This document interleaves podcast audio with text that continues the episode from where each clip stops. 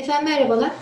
Tasavvuf ve Hayat Eğitim Programımızın ikinci bölümüne hoş geldiniz. Bugün sizlerle Anadolu Sufilerin, genelde Sufilerin, özellikle de Anadolu Sufilerin zorluklarla mücadele konusunda bizlere olan öğütlerini, eserlerinden bölümleri okuyarak çalışacağız. Öncelikle başlık üzerinde durmak istiyorum. Zorluklarla mücadele deyince aklımıza ne geliyor? Zorluk tabii ki e, günümüzdeki anlamı ve gelenekteki anlamını ayrıca e, konuşmamız gerekir. Bugün zorluk dediğimizde genelde seküler dünyada hakim olan e, zorluk konuları aklımıza geliyor. Bunlar nelerdir? Öncelikle bizim, bizim için kurgulanmış bir ideal hayat vardır, bir rüya hayat vardır. Ve bir şekilde oraya ulaşmamız kendimizi bildiğimiz zamandan beri bize telkin edilmektedir. Bunlar nelerdir? Efendim çok güzel bir tahsil almak öncelikle. Mutlak surette başarılı olmak, tahsil hayatında başarılı olmak. Güzel okullardan mezun olmak. Sonra güzel bir iş bulmak.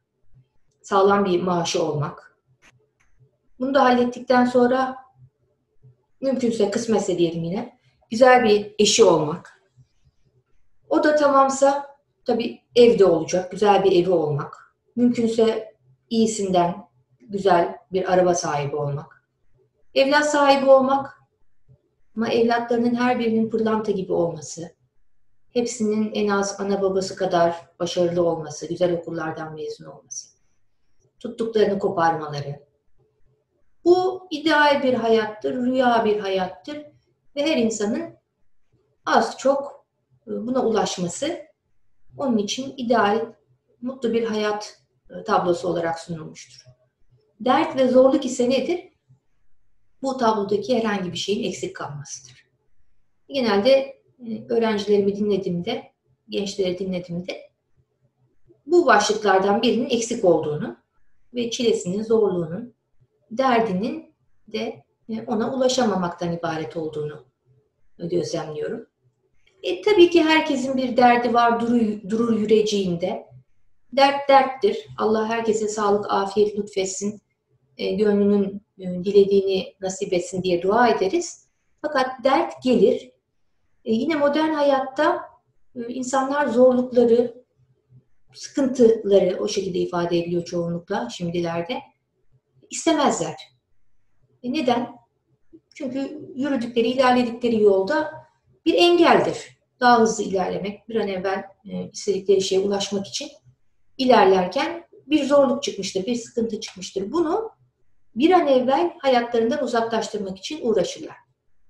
Halbuki geleneksel hayatımızda e, tasavvuf düşüncesinde zorluk, dert denildiğinde, dert ve çileyle ifade ediliyordu çoğunlukla.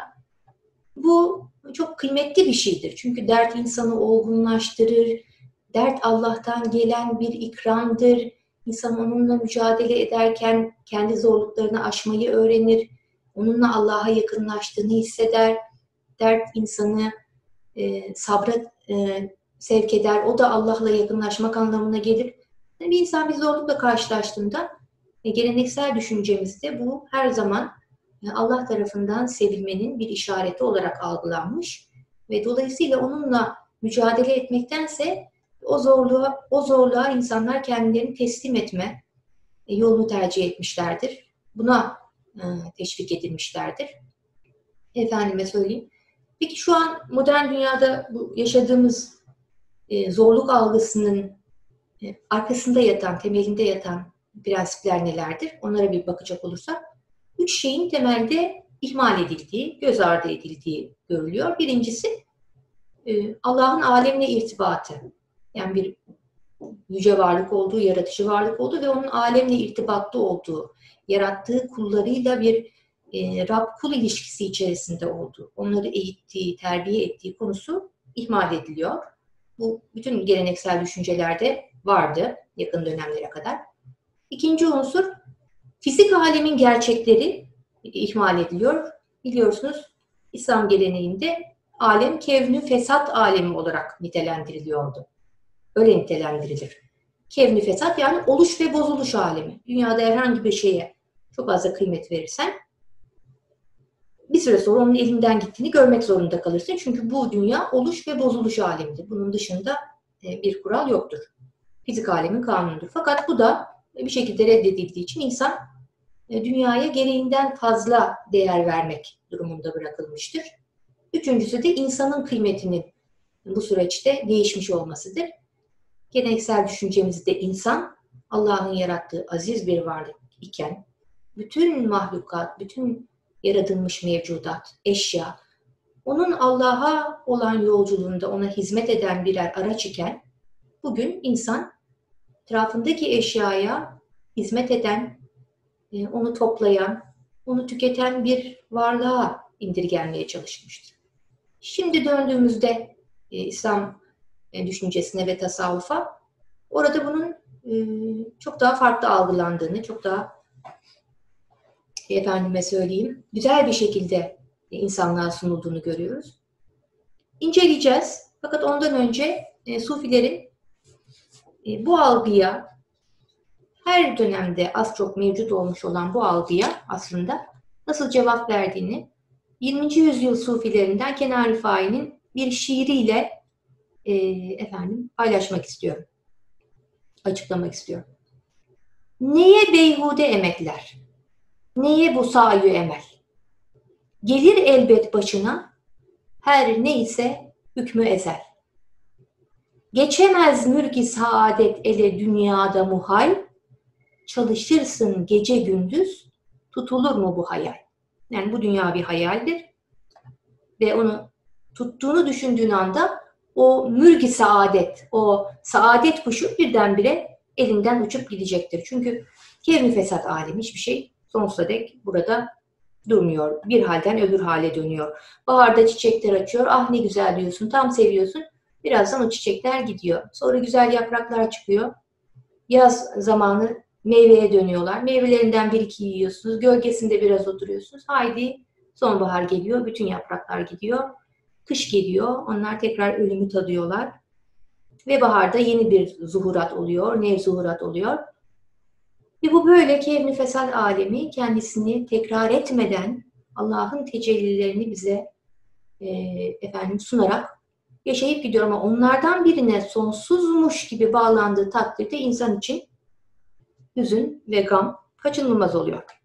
Dedi la rahate fi dünya habibi muteal. Buna karşı ne gülünç ne abes olmaz mı makal. Hz. Peygamber aleyhisselam demişti ki la rahate fi dünya. Dünyada rahat yoktur. Bunu bil.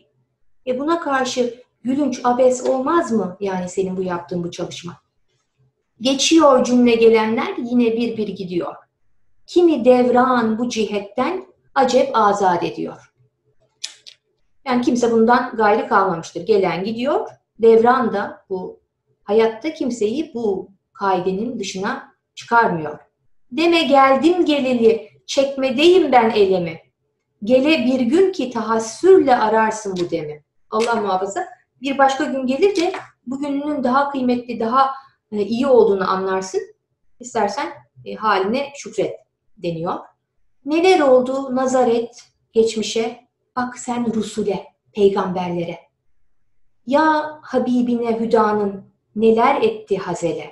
Bütün peygamberlerin hayatına bak, onların hayatına. Hepsi Allah sevgilisi olmasına rağmen e, hayatları e, her gün bir başka zorluk ve imtihan içinde geçti. Onlar bu hayat yolculuğundan Allah'tan razı olmuş ve ona teslim olmuş, onu sevmiş ve mukabilinde de sevgi görmüş olarak gelip geçtiler. Düşün evladı Resul'e neler oldu, ne hele. Aman Allah ne yaman vaka, dilsuz ne çile.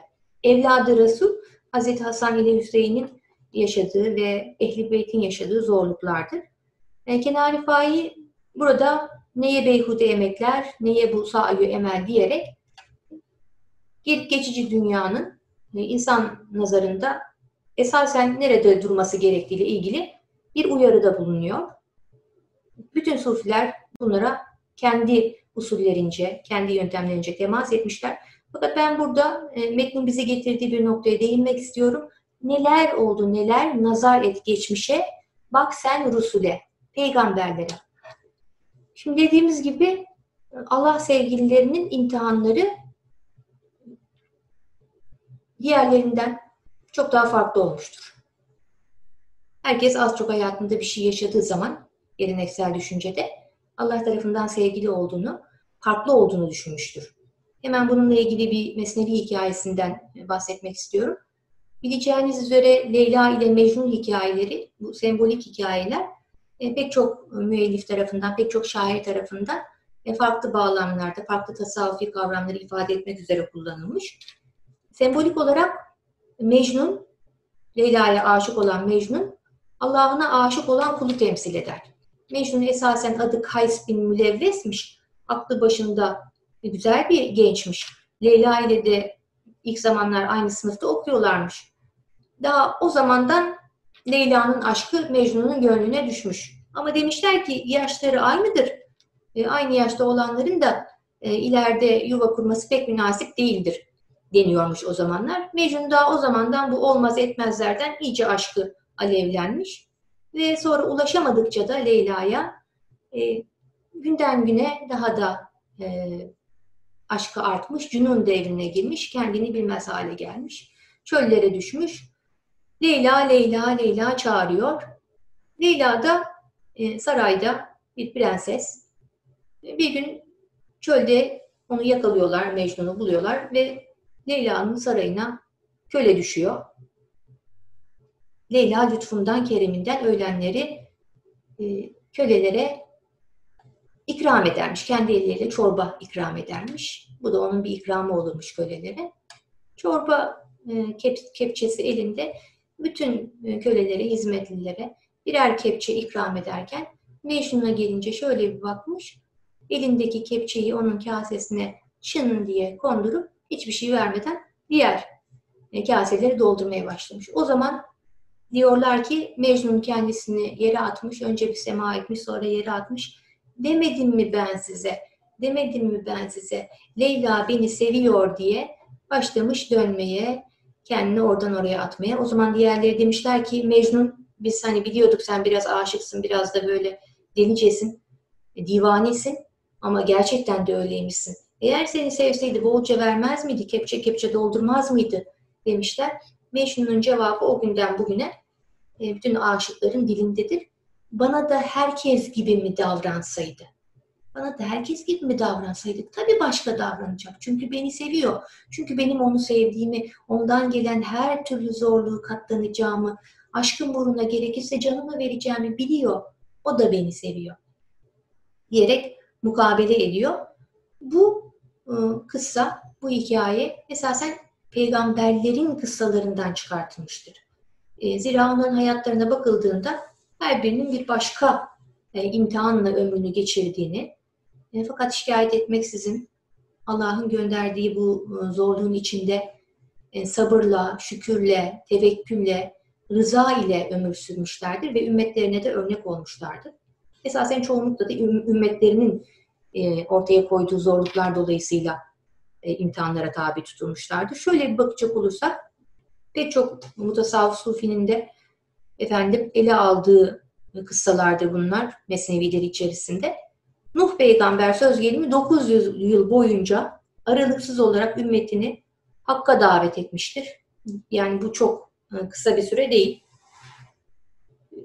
E, zaman dilimi tabi kesretten kinayedir. Yani çok uzun zaman bu işi devam ettirmiştir. Ve ümmeti Nuh demiş peygamber dememiştir. Bir insanın sabah kalkıp akşama kadar e, pek de başaracağını göremediği bir faaliyete devam etmesi fakat Allah için devam etmesi e, emre itaati öne alarak ede, edeben buna devam etmesi çok muazzam bir imtihandır.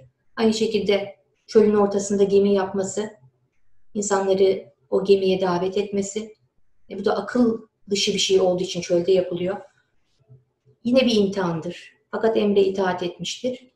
Nitekim e, daha sonra davetinde e, başarıya ulaşarak ikinci Adem olarak anılmıştır.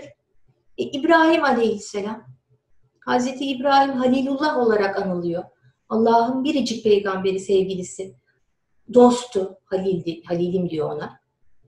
Öyle bir peygamber, insanların putlara taptığı bir dönemde Allah dediği için, Allah dediği için Nemrut tarafından ateşe atılmıştır.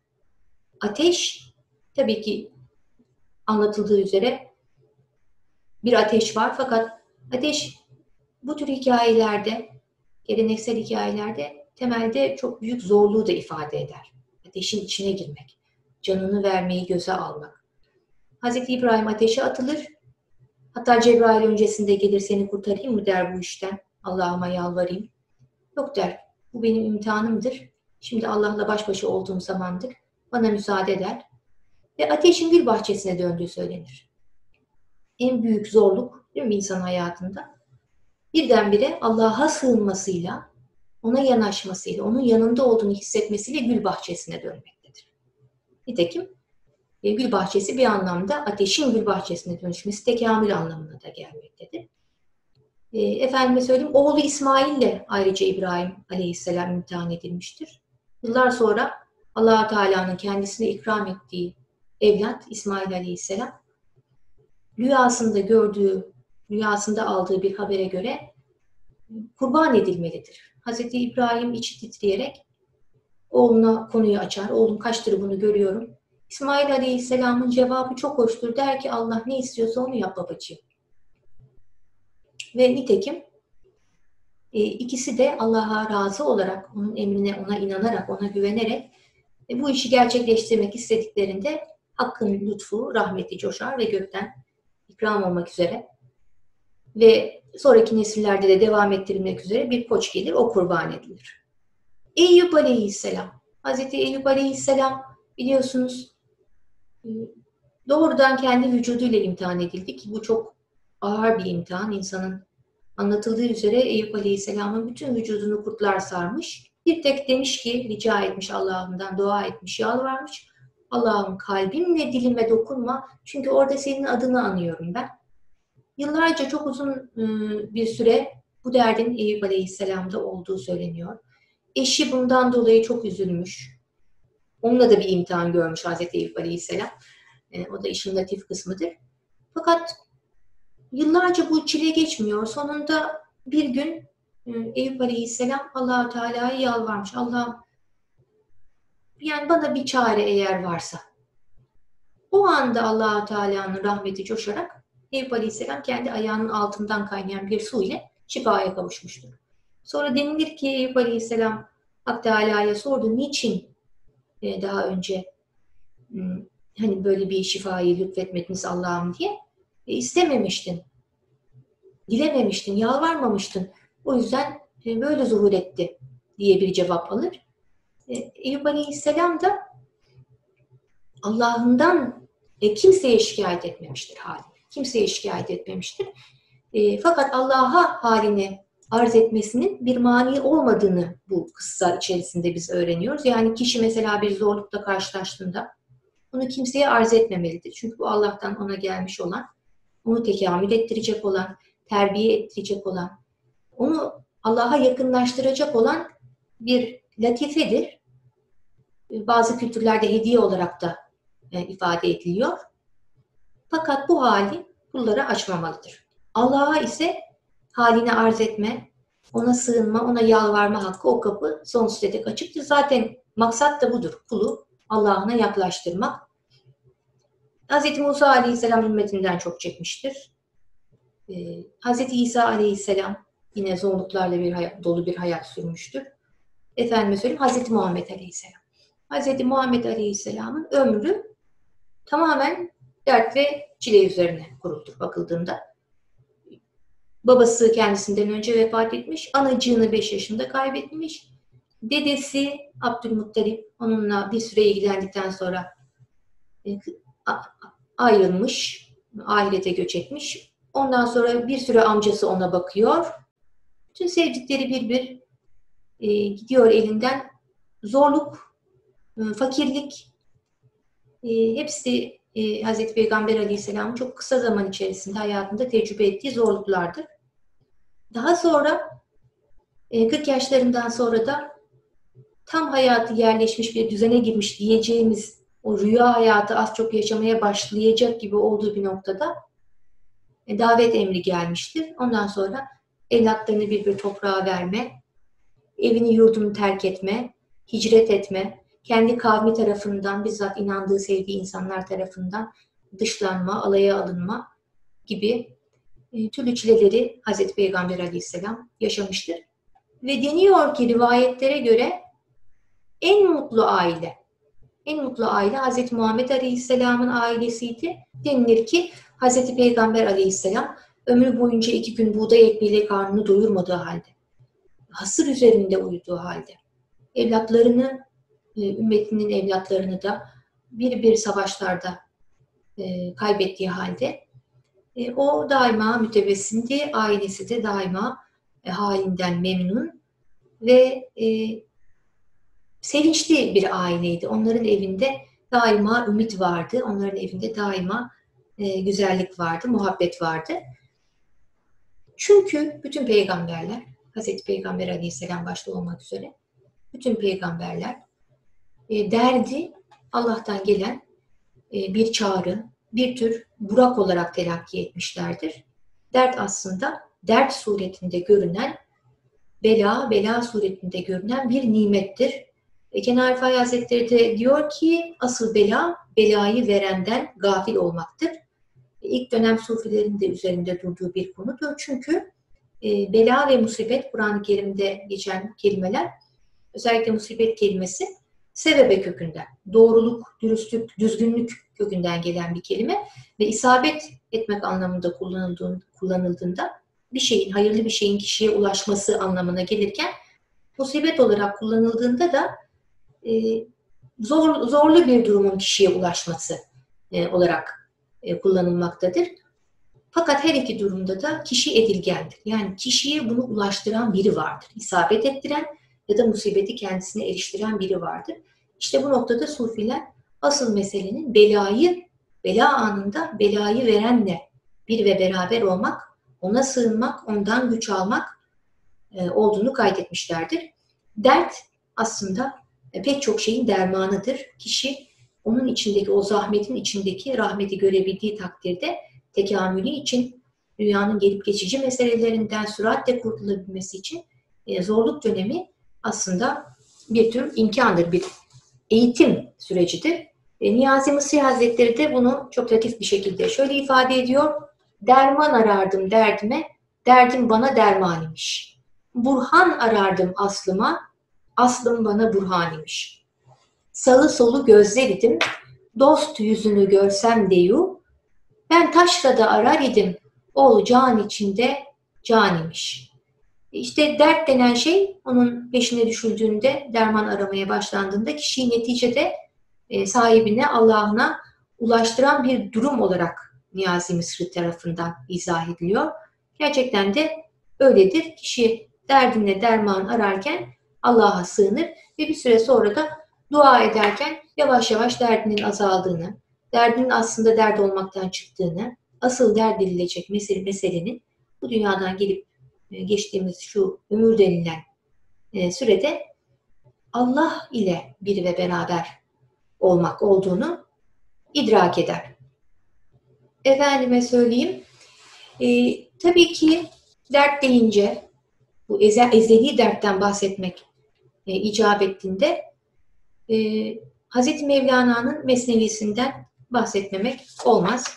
İlk 18 beyit bilineceği üzere e, Bişnevez ne için şikayet mi konet, ez cüdaiha hikayet mi konet ifadesiyle başlıyor.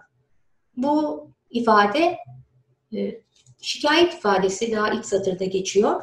Anlamı da dinle neyden bak sana nasıl şikayet ediyor, ayrılıkların acısından hikayet ediyor. 18 beyitte anlatılan şey kişinin Allah'la bir ve beraber olma aleminden bu dünyaya geliş serüvenidir. Hz. Mevlana insanın Allah'ın ehadiyetinde bulunduğu o henüz hiçbir tecellinin olmadığı dönemi neistan olarak ifade ediyor. Ee, bir ney vardır, bir zamanlar sazlıktadır, su, suya gömülüdür, köklerinden suyla sarılmıştır, suya o kadar aşıktır ki doyamaz, başını sudan çıkarır, tekrar eğilir kafasını da suyun içine çıkar. Öyle mutlu mesut bir sazlık cennetinde yaşarken e, bir el gelir onu kökünden keser, sudan ayırır, e, fırınlarda kavurur, üstünde türlü delikler açar. Sonra o da yetmez içini oyar.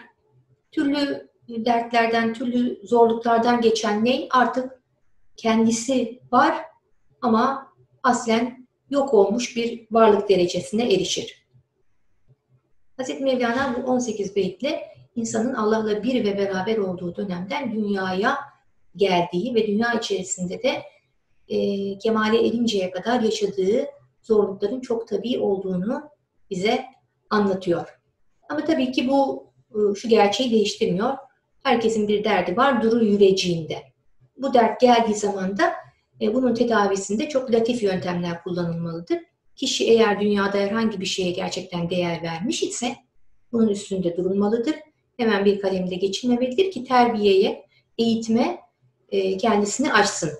E, Hz. Muhammed Aleyhisselam insan fıtratının farkında olarak e, kişinin gelip geçtiği yollarda, süreçlerde e, yaşadığı zorlukların tabii olduğunu ve bir zorluk yaşayan insanın behemhal öncelikle teselli edilmesi gerektiği üzerinde duruyor. Eğer bir hasta görürseniz ziyaret edin. Eğer bir yoksul görürseniz onunla oturun, derdini paylaşın. İhtiyacı olan birisini görürseniz onu önce dinleyin, sonra ikram edin gibi ifadeleri var. E, sabrı da tavsiye ediyor fakat öncelikle derdi olan kişiye yapılması gereken şey onu anlamak, onunla empati kurmaktır. Bunu da insan fıtratını tanıyan bir peygamber, bir büyük peygamber olarak bize bu şekilde tavsiye etmiştir. Mesnevi'nin ikinci hikayesine gelince, Mesnevi'nin ikinci hikayesi insanın yeryüzündeki e, dert edinme sürecini ve ondan kurtulma sürecini anlatıyor esasen. E, ona da kısaca temas etmek isterim. Benim en etkilendiğim, en zevkle e, okuduğum hikayelerden biridir. Yaklaşık 100 sayfayı alıyor Mesnevi'de. Buna göre padişahın biri şürekasıyla birlikte ava çıktığı bir zamanda e, arkasından gelen görevlileri de aşarak ormanda kendisi ilerlemeye başlıyor ve bir cariyeye tesadüf ediyor. Kendi mülkü, kendi saltanatı içerisinde rastladığı bu cariyeyi hemen e, istiyor, sahibinden alıyor ve konağına, sarayına getiriyor. Fakat cariye günden güne soğumaya başlıyor.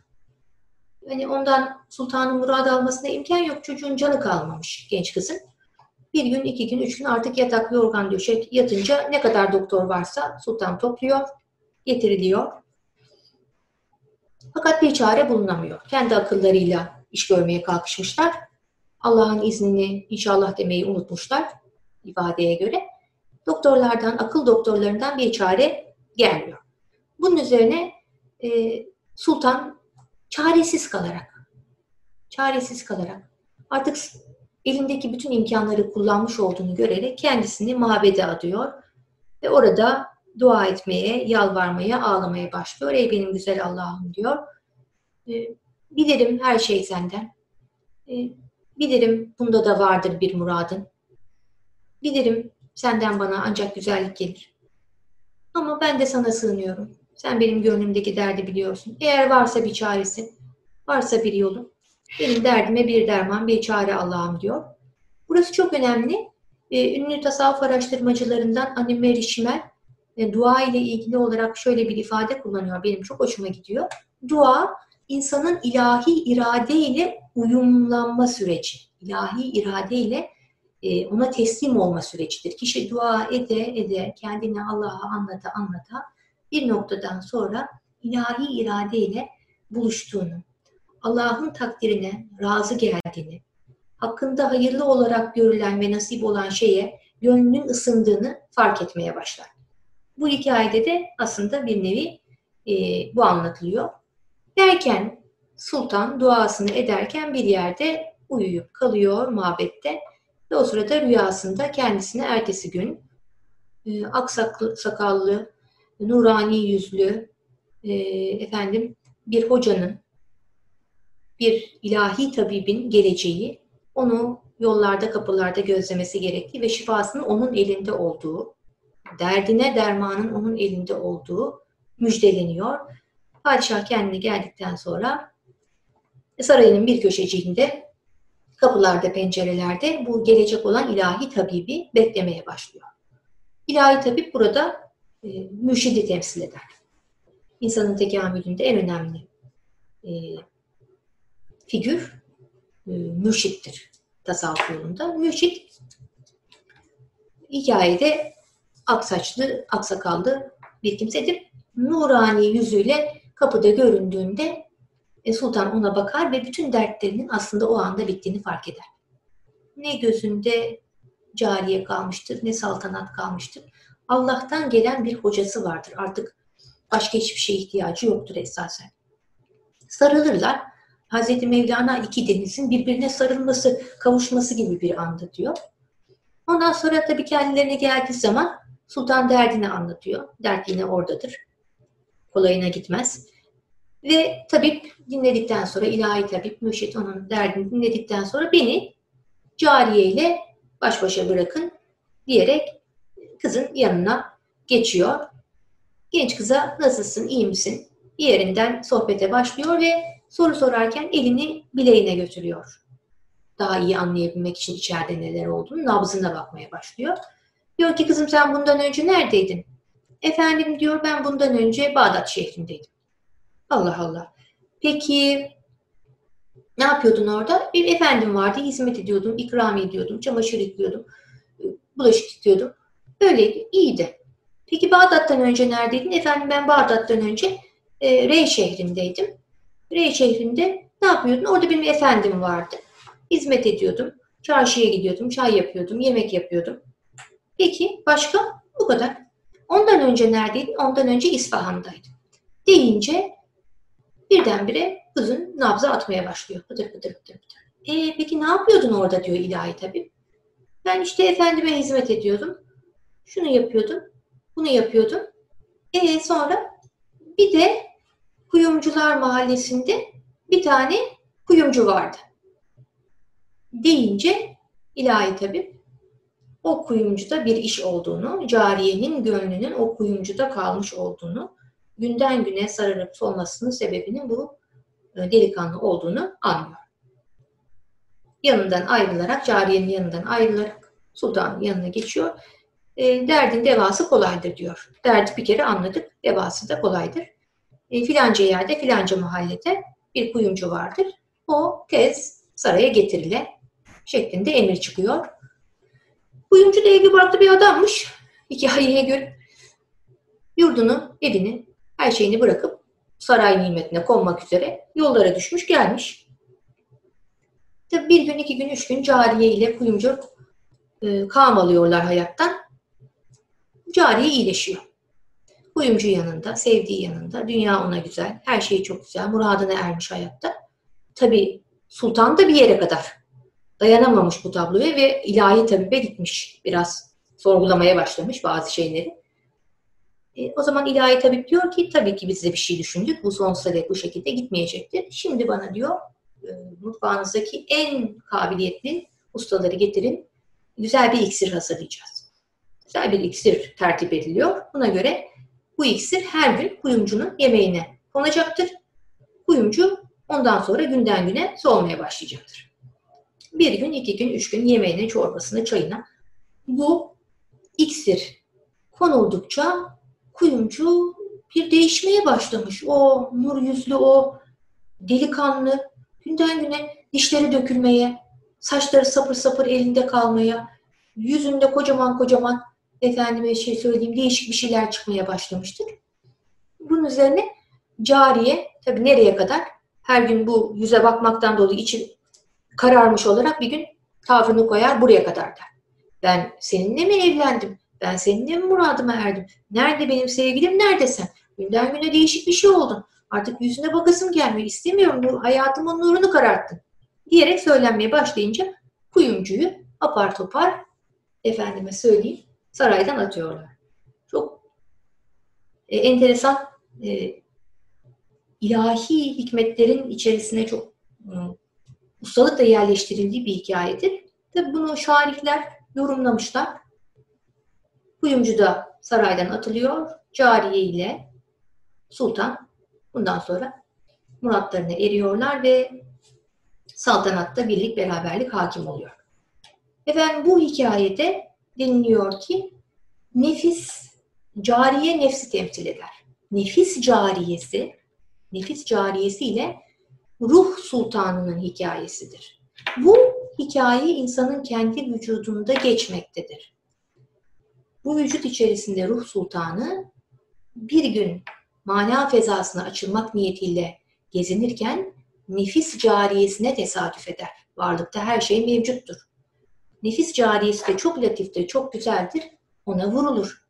Fakat nefis de, nefis de dünya denen kuyumcuya aşıktır. Böyle nefsinde başıboş mu sandınız? Nefis de dünya denen kuyumcuya aşıktır. Nefis dünyadan belli ölçüde muradını almadıkça ona yanaşıp onunla yakınlaşıp aslında onun pek de güvenilecek, dayanılacak bir hakikati olmadığını kendi gözleriyle görmedikçe dünyadan da kolayına yüz çevirecek değildir. İnsanın bu zorlu durumlar içerisinden kendi kendine çıkması kolay değildir. İnsanın nefsi dünyaya bir kere vuruldu mu bu yoldan onu döndürecek daha büyük aşk olmalıdır. Hz. Mevlana diyor ki bir aşkı, bir aşkı daha büyük bir aşkla ancak yenebilirsin. Dünya bir aşktır. Dünyada herkesin canım dediği, sevdiğim dediği, muradım dediği, kavuşmak istediği bir emeli, bir sevdiği olabilir, vardır. Bundan eğer bir şekilde kendini sıyırmak ve hakiki olan muhabbete dönmek istiyorsan Allah muhabbetine yönelmen o muhabbeti daha büyük, daha hakiki olan Allah muhabbetiyle aşman gerekir. Bunun başka yolu yoktur diyor. Nitekim Sultan Mürşidinin gelmesiyle ve tabii ki onun iksiriyle, onun tertip ettiği, uyguladığı bazı eğitim metotlarıyla dünyadan ve dünya dertlerinden kendisini kurtarmıştır. Efendime söyleyeyim, e, Hz. Mevlana'nın Mesnevisinde e, Gazeli Mahmut'la Ayaz'ın hikayesi üzerinde de çok duruluyor. Ben bunu yine kul ile Allah arasındaki irtibatı e, ve bunun nasıl şükür, rıza üzerine temellendirilmesi gerektiğine bir örnek olmak üzere paylaşmak istiyorum. Malum haliniz Gazneli e, Mahmut ve Ayaz e, hikayeleri pek çok yerde geçiyor fakat kısaca hatırlatmak gerekirse Ayaz bir köy çocuğudur. Gazneli Mahmut e, gezinirken yine saltanatında Ayaz'a tesadüf eder. Bir çeşme başında durmuştur. Şurekasını da biraz geride bırakmıştır. Ayaz'dan biraz su ister. Ayaz da bakar ki sultan biraz koşturmuş terlice at üstündeydi. Hemen su vermek istemez. Biraz dolaşır uzatır. Bir 15-20 dakika sonra kasede suyu getirince Gazneli Mahmut biraz kükrer. Evladım sen benim sultan olduğumu anlamadın mı? Niye bu kadar geciktirdin de? Onun üzerine Ayaz der ki efendim siz sultanı mısınız? Terli terli su içip üşütürsünüz diye düşündüm. Biraz suyu gezdirdim, elimde ısıttım, öyle getirdiler. Bunun üzerine Gazneli Mahmut bu çocuğun hikmetli bir e, insan olduğunu, olacağını ve saraya layık olduğunu düşünerek onu yanına alır. Gel zaman git zaman Ayaz e, büyür, genç delikanlı olur, vezirlerden biri olur, vezirlik makamına yükselir. Gazneli Mahmut yaptıklarına ve yapacaklarına istinaden ona 30 kişiye vereceği e, ikramı vermektedir. 30 kişinin maaşını vermektedir. Bundan dolayı biraz diğer vezirler arasında dedikodulara, çekememezliklere de sebebiyet verir. Fakat her vesileyle, her vesileyle Ayaz imtihan edildiği takdirde kendisine olan, kendisine gösterilen itibarın, sevginin, muhabbetin ne kadar haklı olduğunu ispat etmektedir. Yine bu hikayelerden birinde e, Gazeli Mahmut, efendime söyleyeyim, bir e, ikramda bulunur Ayaz'a. Karpuz yiyordur. Henüz daha kendisi ağzına atmamış. Ayaz'a böyle ikram etmiş. Ayaz da karpuzu aldığı gibi güzel güzel küpür küpür küpür küpür yiyerek midesine indirmiş. Oh bakmış sultan çok memnun kölesi, veziri. Al bakayım bir tane daha demiş. Bir tane daha ona ikrama devam ediyor. Fakat yani öyle bir iştihale yemiş ki sultan, sultan da o da bir çatal atı vermiş. Bir bakıyor ki ağzına aldığı anda karpuzun yenecek durumu yok. Acı, olgun değil, mahvolmuş daha ilk ısırışta. Sonra da Ayaz'a dönmüş demiş ki evladım sen bunun kadar acı olduğunu ya göre göre nasıl hiçbir şekilde bana bunu hissettirmeden üstelik bu kadar zevkle bu kadar e, güzel bir şekilde yedim bunu. Ben bunu anlayamıyorum. Nedir bunun içindeki bu işin içindeki hikmet deyince Ayaz efendim ben bunca yıldır sizin ekmeğinizi yiyorum. Bunca yıldır nimetinize, ikramınıza nail oluyor. Bir dilim yediğim karpuz acı diye sizden gelen bu ikramı ben nasıl ekşimiş bir suratla karşılarım? Sizden gelen her ikram, her lütuf, her şey benim için e, değerlidir, azizdir, güzeldir ve zevk sebebidir. Dert değil, zevk sebebidir diyor. E, bu da gerçekten de kul ile Allah arasındaki e, irtibatın ideal, güzel bir irtibatın en hoş hikayelerinden biridir. Allahu Teala kulunu bu hikayelerde de anlaşılacağı üzere çeşitli vesilelerle imtihan etmektedir. Ve kul yaşadığı o imtihanın içinde Allah'ın kendisine ilerlemek, tekamül etmek için bir imkan açtığını hatırlamalı. E, ve o idrakle önce sabretmeli. Önce bu zorluğu bir göğüslemeli. Sonra işin içinden çıkmasına yardımcı olacak kanallara, sünnete uyarak tevessül etmeli. Yani tevekkül etmeli. Şükretmeli, haline şükretmeli. Bundan daha farklı bir durumda da olabileceğini idrak etmeli ve zaman içerisinde ilahi iradeyle uyumlanıp yaşadığı tecrübeye tamamen teslim olup e, rıza göstermelidir. Bu tasavvufi e, süreç içerisinde yani seyr insana kendi iradesinden, kendi isteklerinden Allah'ın isteklerine karışma, Allah'ın isteklerine e, efendim razı olma e, sürecidir kolay bir şey değildir. Bunu Sufiler, Anadolu Sufileri özellikle nasıl ifade ediyorlar? Acıyı bal eyleme süreci diyorlar. Şimdi bu kadar anlattığımız şeylerden sonra tekrar başa dönmek gerekirse e, modern dünyada biliyorsunuz üç şey ihmal edildiğini söyledik. Allah inancı, eşyanın tabiatı ve insanın hakikati, insanın gerçeği. Geleneksel dünyamız dert denilen hakikatini bilemiyoruz. Kişinin dert dediği şeyin aslında dert olup olmadığını için e, üç ölçü vermiştir. E, geleneksel dünyada e, asıl mesele Allah'a iman, eşyanın geçiciliğini her an akılda tutmak ve insanın geldiği ve döneceği yer itibariyle aziz bir mahluk olduğunu her an hatırda tutmak esastır. Buna göre kişi bir dertle karşılaştığında Allah'tan bir ikrama nail olduğunu. Öncelikle bunu düşünmelidir. İkinci olarak eşyanın geçici tabiatını, eşyanın fani olacağını, dolayısıyla bu derdinde akşamdan sabaha ve ilerleyen zamanlarda Allah'ın rahmetiyle bir şekilde kendisinden gelip geçeceğini düşünmelidir. Üçüncüsü ise aziz bir varlık olduğunu, çok kıymetli bir varlık olduğunu, Allah'ın sevip övüp e, yarattığı bir varlık olduğunu bilmeli ve kendi kendisini olur olmaz şeylerin, olur olmaz dertlerin e, uğruna yormaması gerektiğini bilmelidir.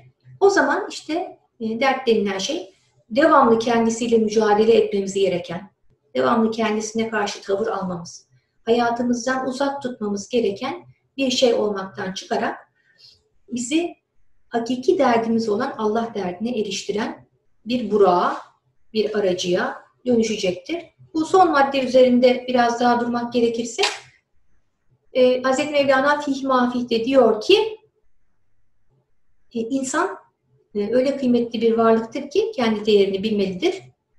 Bunu birkaç örnekle anlatıyor. Mesela diyor altın bir tencereyi düşünün. Bu altın tencerenin içinde ne kaynatılmalı, neler layıktır buna? Herhalde diyor pislikli işkembe layık değildir. Onun içinde sultanlara, saraylara layık yemekler pişmelidir. İşte diyor sen de Allah'tan gelen böyle kıymetli bir cevhersin, kıymetli bir kapsın, kabiliyetsin. Kendi kabiliyetini, kendi kabını olur olmaz şeylerle, e, üç günlük meselelerle doldurma diyor. E, söylüyoruz tabii ki.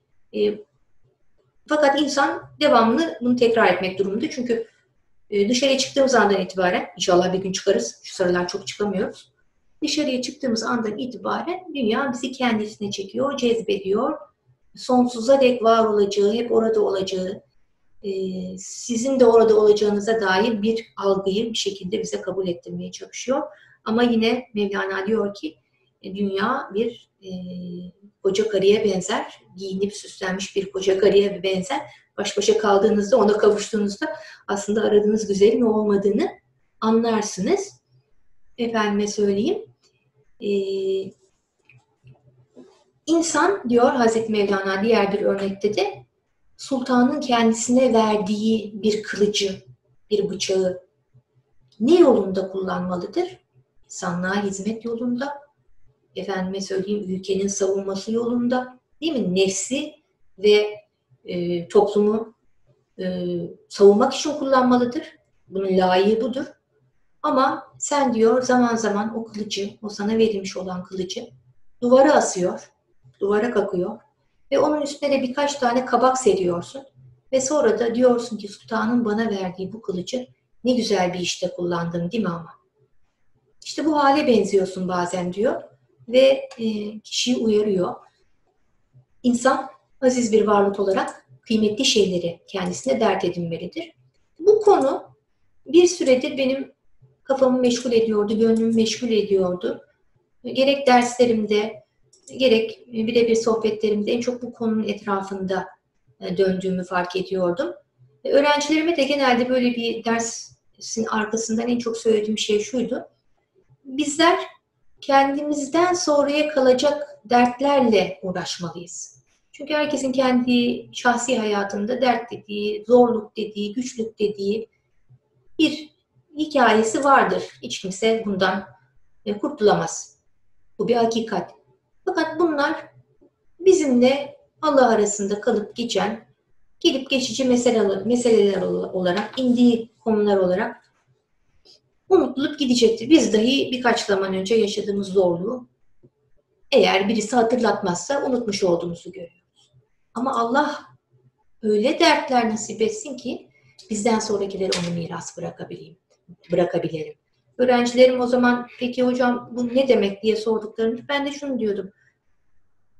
Yine de diyorum ezeli olan, ebedi olan dert Allah derdidir. Kendini bilmek derdidir. Nereden geldim, nereye gidiyorum, bu yolda mesafe kat edebildim mi? Geldiğinden e, daha arınmış, daha temizlenmiş bir kalple aslıma dönebiliyor muyum? Peki ben kendimi birazcık toparladıktan sonra topluma hizmet edebildim mi?